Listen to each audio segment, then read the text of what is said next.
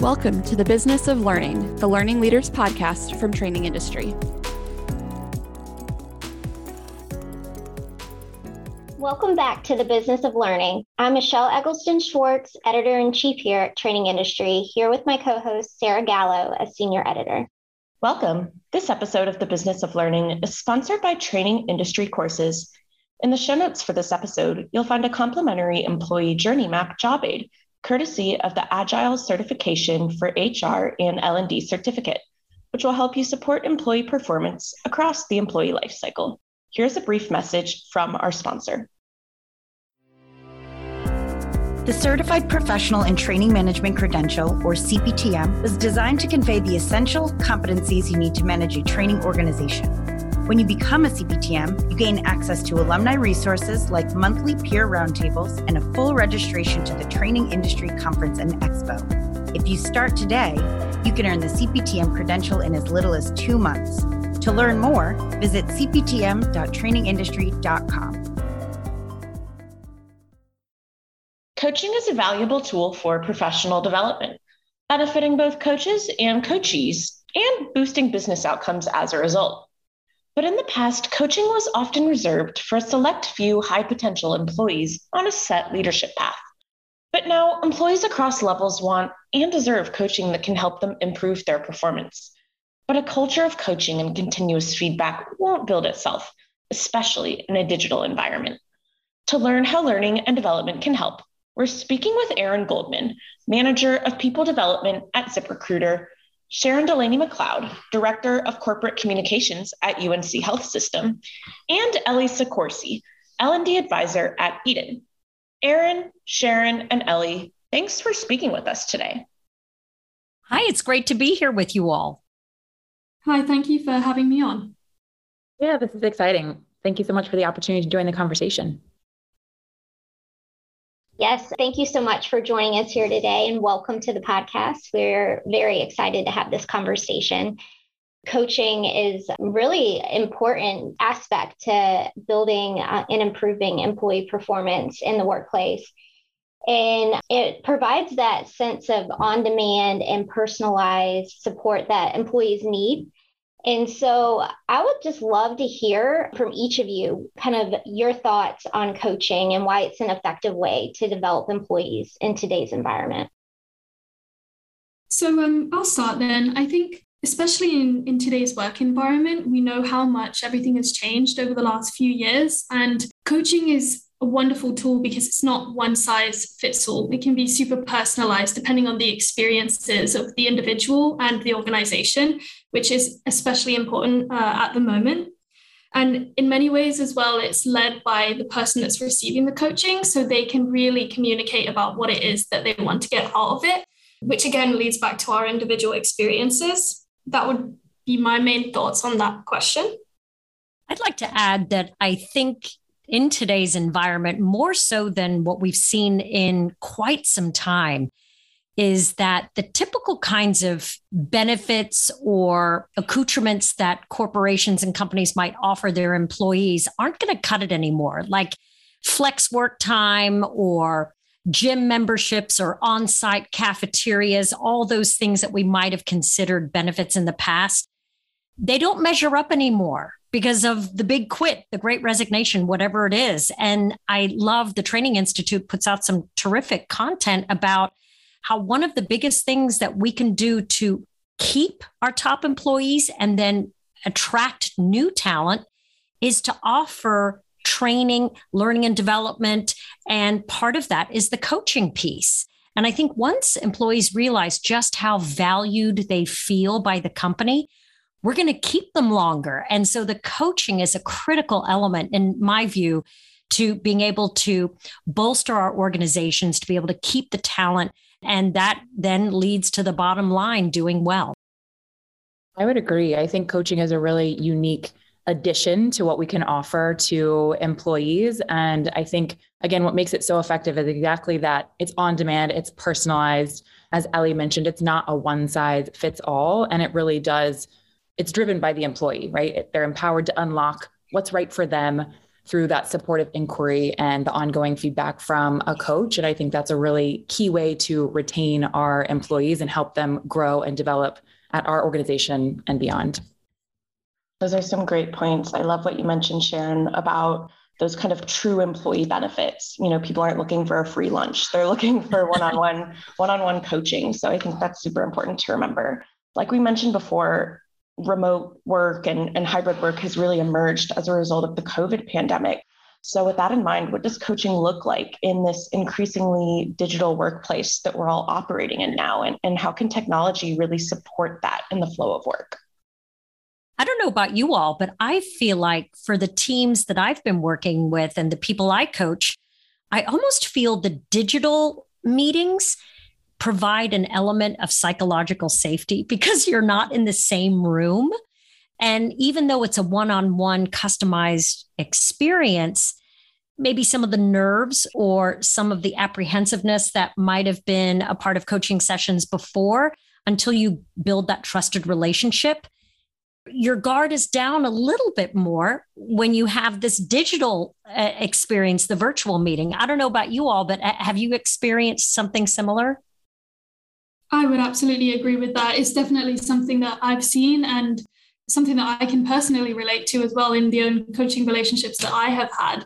And I think the only other point to add to that is that I think it can be so much more instantaneous than it would be if you were basing in the office. You would have to go and find that person. Whereas now it could be very much, you know, on demand, just one quick discussion that could take five minutes. You could do that through Teams instead of having to book a meeting room or something else. So I think in many ways it does support it to be very much more on demand. And it, I do completely agree with you, Sharon, uh, about the psychological safety. I think, in addition to psychological safety, that just in time kind of piece is also really what kind of levels up and makes it that much more powerful. And it can be kind of layered on top to be that just in time training where the coaching or feedback is readily available for when and how it is needed for the learner. And I think that that does create a really powerful opportunity for learning, either validating the continuation of that behavior uh, in the moment or deciding to change it as you kind of move forward in the flow of work without kind of skipping a beat. You can really get that immediate feedback and then continue on to implement what you're kind of learning and growing in that moment. Yeah, I definitely agree. Technology is really enabling that just in time feedback from managers and coaches that employees really need. And um, kind of as we touched on before, today's employees really want professional development and guidance as opposed to those other benefits. And so, how can coaching create these meaningful development opportunities that today's employees are really looking for? I can start with this one. I think we we definitely hear these themes kind of across industries uh, in employee engagement surveys. Finding a way to provide those opportunities for employees can really be key in some of those retention strategies. And I think, in my mind, the professional development component kind of starts with a vision, a goal, a desire to grow or evolve in some way that is meaningful to that particular employee. So if that is kind of the the what of professional development, I think coaching can be the how. Employees can really accelerate achievement of those goals. And I think um, going back to providing that personalized and that timely guidance, I think it makes coaching a really powerful tool in supporting the behavior changes that are needed to realize those professional development goals. One thing I'll add, which for me having worked at large organizations, then startups, then being a founder myself, and now back to a large organization. The one thing that I think that, particularly for emerging leaders, people or people at the beginning of their careers, to understand that coaching is not punitive. And as long as we set the stage at the very beginning that in your professional development journey with your company, we're going to have some amazing programs for you. Part of that is coaching, but you have to understand that feedback, both opportunities or challenges that need to be met, or praise or positive reinforcement, that just because someone is commenting on a behavior or something that they'd like for you to course correct on does not mean you're going to get fired. And I know that I had worked in an industry where getting fired was always at the tip of what we thought every manager's tongue. And so early in my career, I was a terrible coachee because I always thought every time I was called into the principal's office, per se, that, oh my gosh, I'm going to get fired. When in fact, it was no, I want to give you some feedback so you can grow. But it took a minute for me to get that. Now, on the reverse, you know, later in my career, certainly understanding that. And I always make sure now for the people I'm coaching that I tell them up front, we're going to have some really honest conversations. And I want you to give me feedback as well. And this is not punitive, this is growth. And so I think that's an important thing always to point out especially if you're bringing in and coaching someone who maybe hasn't been with an organization that's had professional development as a part of, of their culture. That was uh, what I was going to say, Sharon, is I think absolutely I, I agree with that. I think it also comes from the culture of the organization and whether you or not you've been immersed in that. So perhaps in the occasions where you were kind of expecting to be fired, it's because the culture maybe didn't represent the growth mindset rather than your personal fears about being fired maybe that also comes into it and i think that is really key in terms of introducing people into the culture is just explaining that what you've highlighted it is an ongoing process and there will be things that you have done fabulously and there'll be things that you would want to improve in but that's the whole process of coaching. And I think that it will help people to develop even more so because they can also identify their own areas in which they want to grow and then ask for support with those too, not just what other people have highlighted. So overall, I think it's, it's a really good tool in terms of helping people to get that professional development. I love what you mentioned, Ellie, really about that kind of being a culture issue, you know, when employees feel like they can't really trust going into those those feedback conversations without feeling like they're going to get fired. Do you do you all have any tips for how you can create that kind of psychologically safe, trustworthy environment for employees to make sure that feedback is constructive and not an anxiety inducing process? I would say I think it comes from everything being a two-way conversation. It, it's incredibly powerful when you can see, for example, your manager putting into practice something that you have suggested in your feedback. And then you can understand that it's reciprocal. And that just goes for all relationships in life. You don't want someone to just be telling you what you could do better every every time. You want it to be a two-way conversation. And uh, that's how you you develop that trust. And that trust is very much person to person. So it's about that coachee and coacher relationship. I think one thing I would add to that, Ellie, I, I love that the two way kind of nature of that conversation and modeling it, right, as leaders to say, I've heard your feedback and here's the ways that I'm adjusting. And I think even going back to what Sharon was mentioning before about this is not punitive, right? So being clear about the reason that you're providing feedback. I care about your growth and development, and I'm providing this feedback because you've said that you're interested in growing this in this way. And I think being clear in that and inviting people into the conversation, right? I have some ideas on ways you can improve. Are you open to hearing them? So I think kind of that offering of permission and the invitation, in addition to modeling it, I think can be a pretty great way to create that kind of culture and build that trust. Those are some great points there. I know one thing I, I, love about hosting this podcast is really hearing all these firsthand experiences from learning leaders like yourselves. And I'd be interested to hear if if you guys could kind of share what's going on in your own organizations and how you're using coaching and feedback to support and develop employees. What I like about my organization, which is large, there's 40,000 employees, and almost all the senior leaders across the health system have coaches. And I think that right off the bat tells the whole organization that we are all here to help support each other to all get better at our jobs, to become better people. And for us in particular, we make sure that everybody at the onboarding process understands that the organization is here to help you grow as a whole person. And so that to me was just so refreshing to come into a place where they truly, and I truly do feel they want to support me as a whole person, not just my deliverables at the end of the day.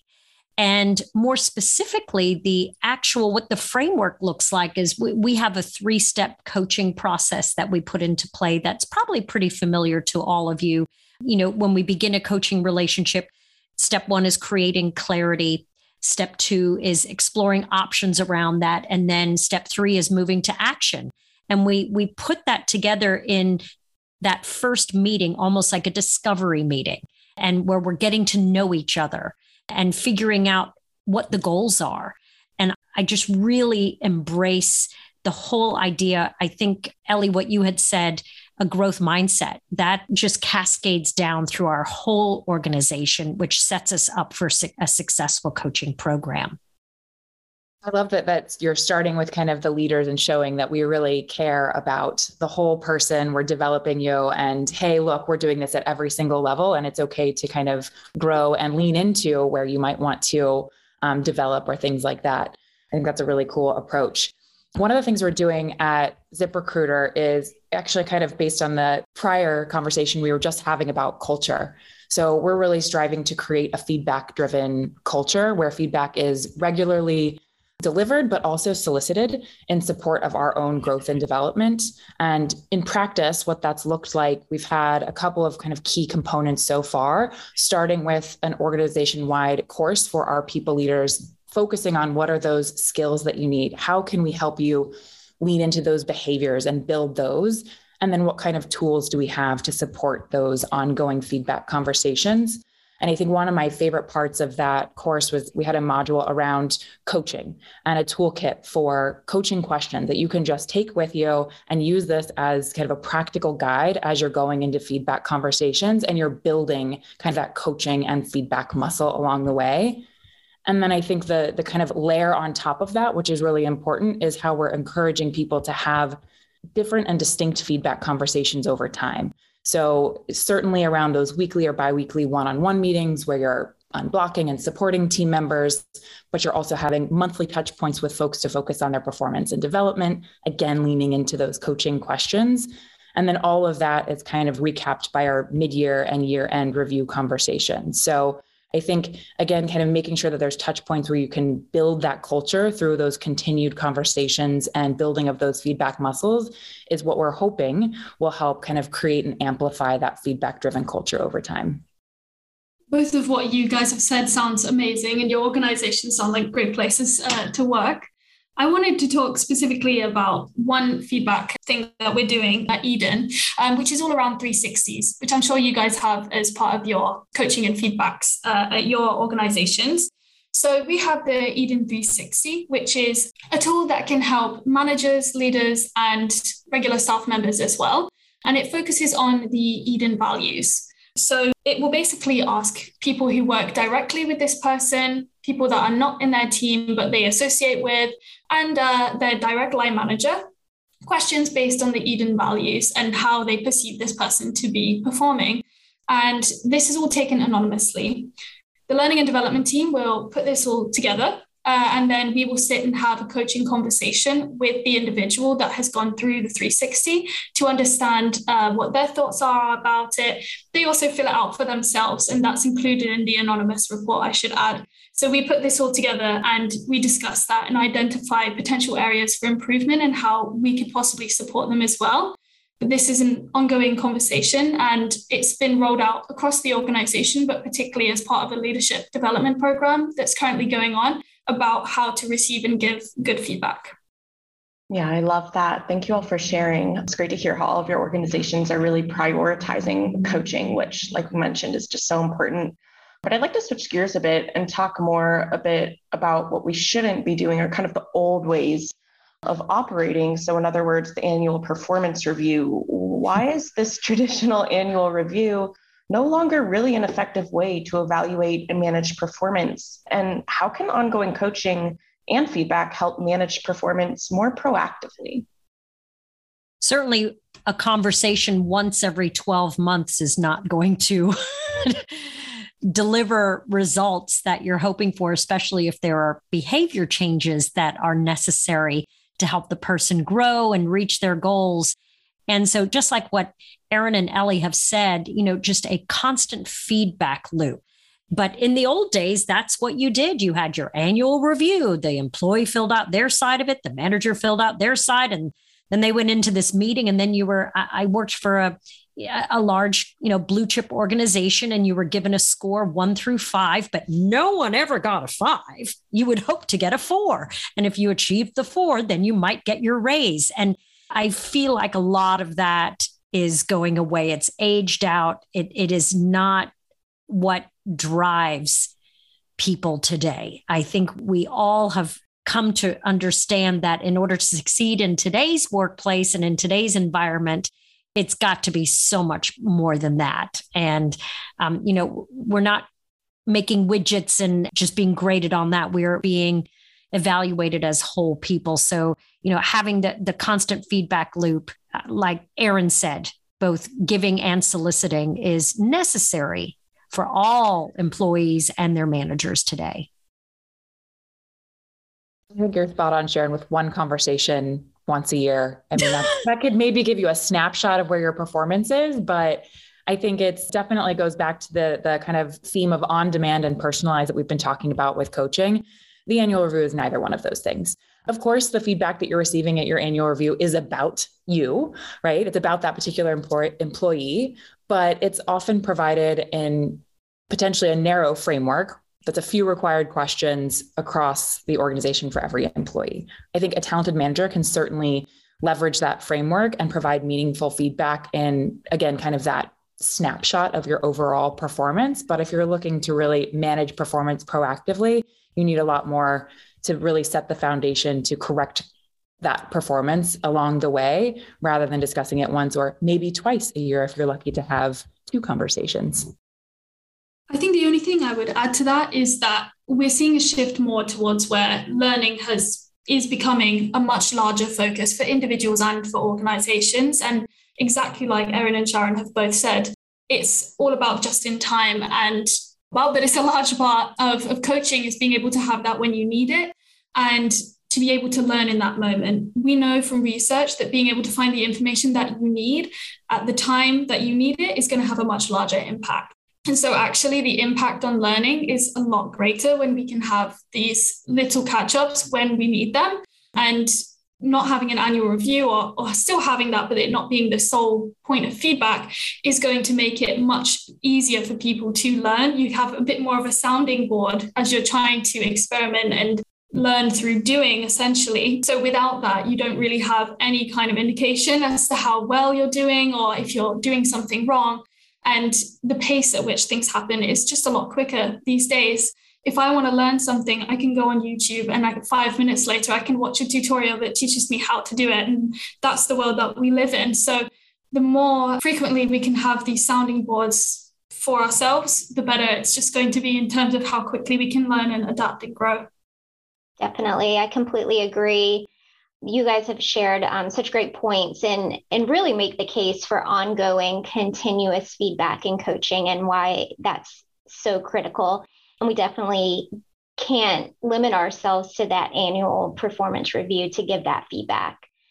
And as we know giving constructive feedback is not easy. It can be very uncomfortable and oftentimes leaders are just not prepared to give feedback. And so I'd be interested to hear what skills do leaders need to give effective feedback and how can training really help develop them?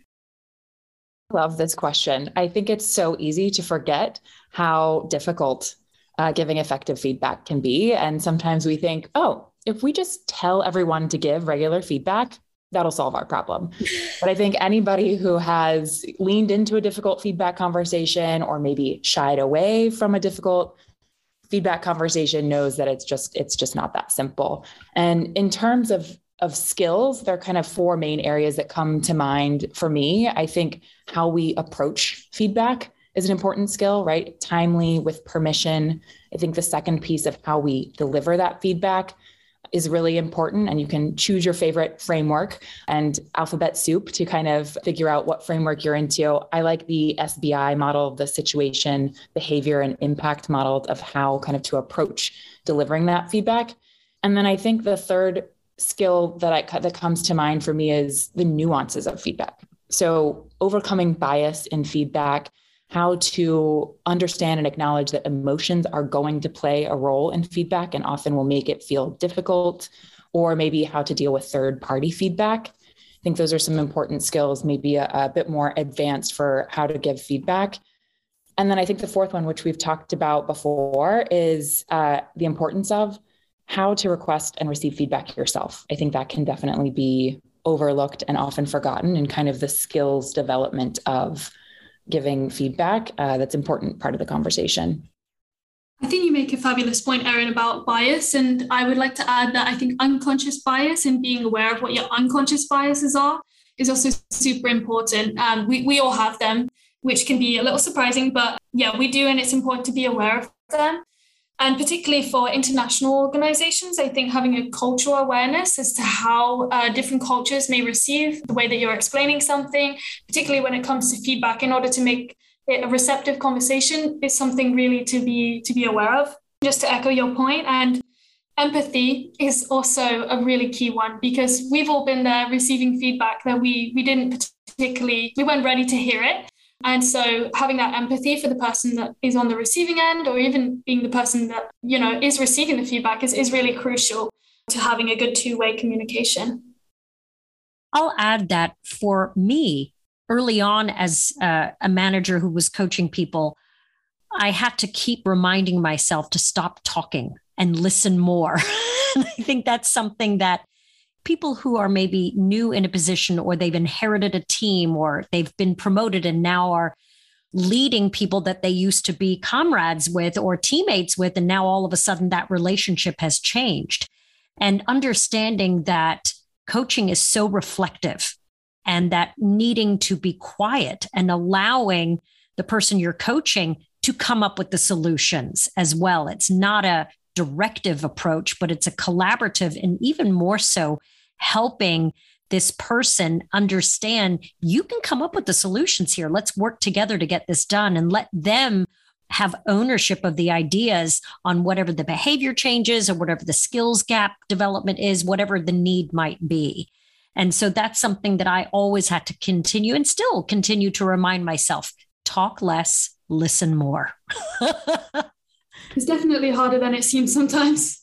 And I think that takes practice, which I, I, know you asked about how training can help develop these skills. I think rather than just put the frameworks out there and say, here, you're aware of the skills, go forth and use. I think it's a really important opportunity for, for training to provide a safe space to practice those skills. So whether that's workshops designed, you know, to provide beginner level activities for how to make feedback more effective, or it's facilitating roundtables where team members come together, bring real life issues to fellow leaders, and then that space is given for them to kind of problem solve and role play.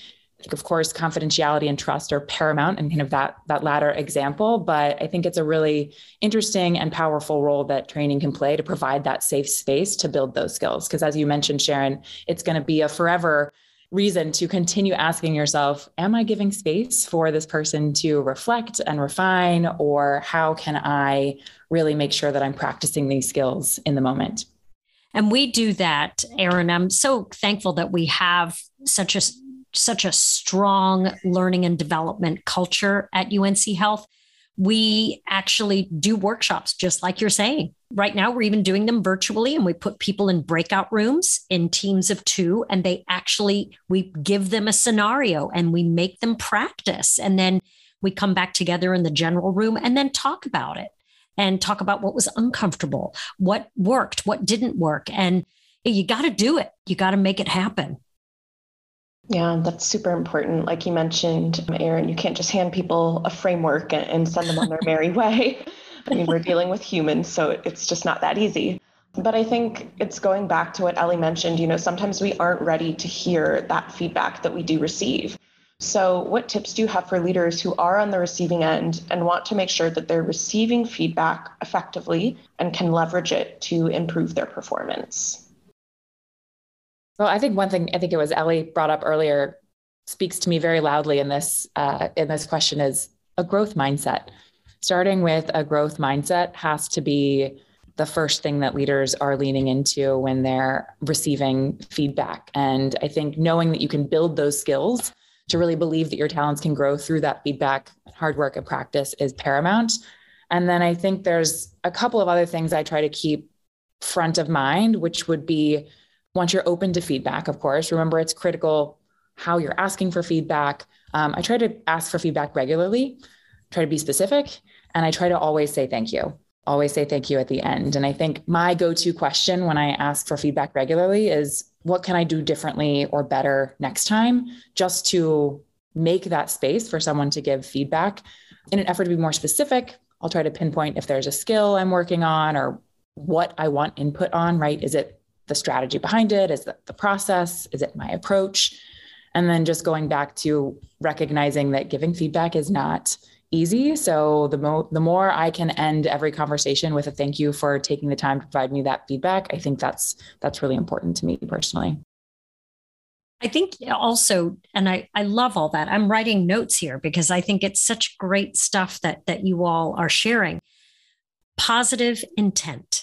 That's something I constantly I have sticky notes. Positive intent. Make sure I, I have to do this. I have to do this when I'm talking to my teenager as well. it's not that different sometimes. But especially with a new person that you don't know well and you're trying to build that relationship and talk about how, you know, we all want to be here for each other and, and be the most supportive. And in your journey here, we want you to achieve everything that you hope to. And as a part of that, we're going to have constant feedback loops. And as part of that journey, we want to start everything with positive intent and using your words carefully so that it does not come across accusatory or defensive or punitive. And so just starting every conversation with positive intent. I think you make a fabulous point and being open to coaching and not taking it personally, even though that is really difficult, is is really important.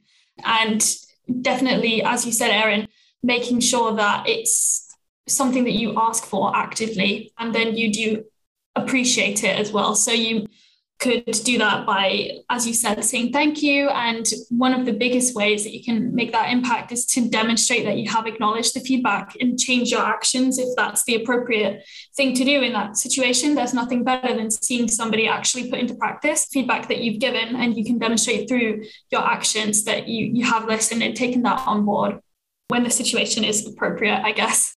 That's such a good point, Ellie. And I, I think the other thing that we have to keep in mind is, uh, as you mentioned, just because you receive the feedback doesn't mean it's necessarily that you have to act on it, right? Like there might be, there's always an opportunity to learn in whatever the feedback that you're receiving is, even if you don't agree with it. But if you can, if you are deciding to change your actions, following up with the person that gave you that feedback is such a powerful way to build that feedback relationship, right? So sharing, like you said, what you heard and how you're adjusting your behavior.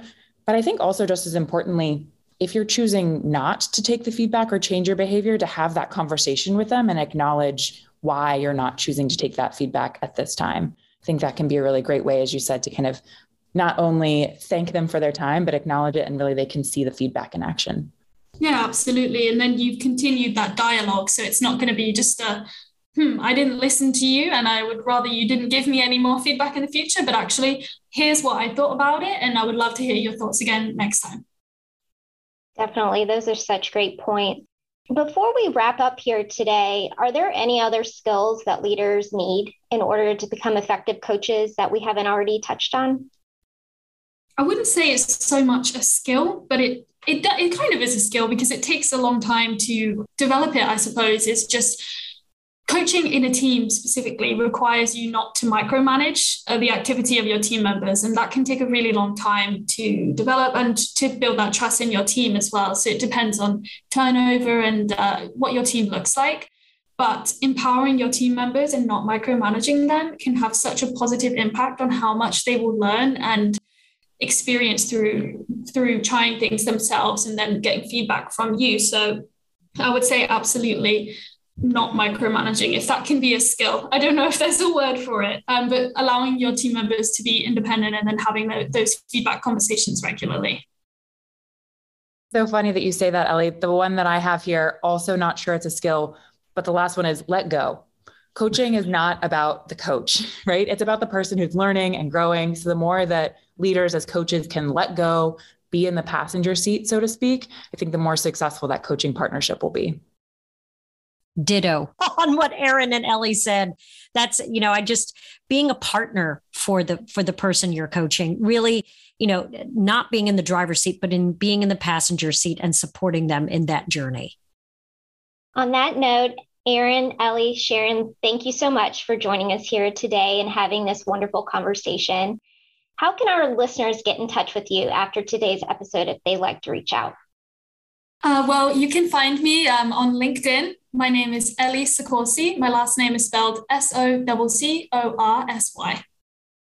You can find me on LinkedIn as well, Sharon Delaney McCloud. That's S H A R O N. Delaney is D E L A N E Y. McCloud is M C C L O U D. You can also find me on LinkedIn. Again, my name is Erin Goldman, G O L D M A N. I'm the manager of people development at ZipRecruiter, and I could talk about feedback and coaching all day. So do not hesitate to reach out and start a conversation. Wonderful. Well, on that note, for more insights on coaching and feedback and to view the highlights from today's episode in animation, check out the show notes for this episode at trainingindustry.com slash training industry podcast. As always, don't forget to rate and review us on your favorite podcast app. Until next time. If you have feedback about this episode or would like to suggest a topic for a future program, email us at info at trainingindustry.com or use the Contact Us page at trainingindustry.com. Thanks for listening to the Training Industry Podcast.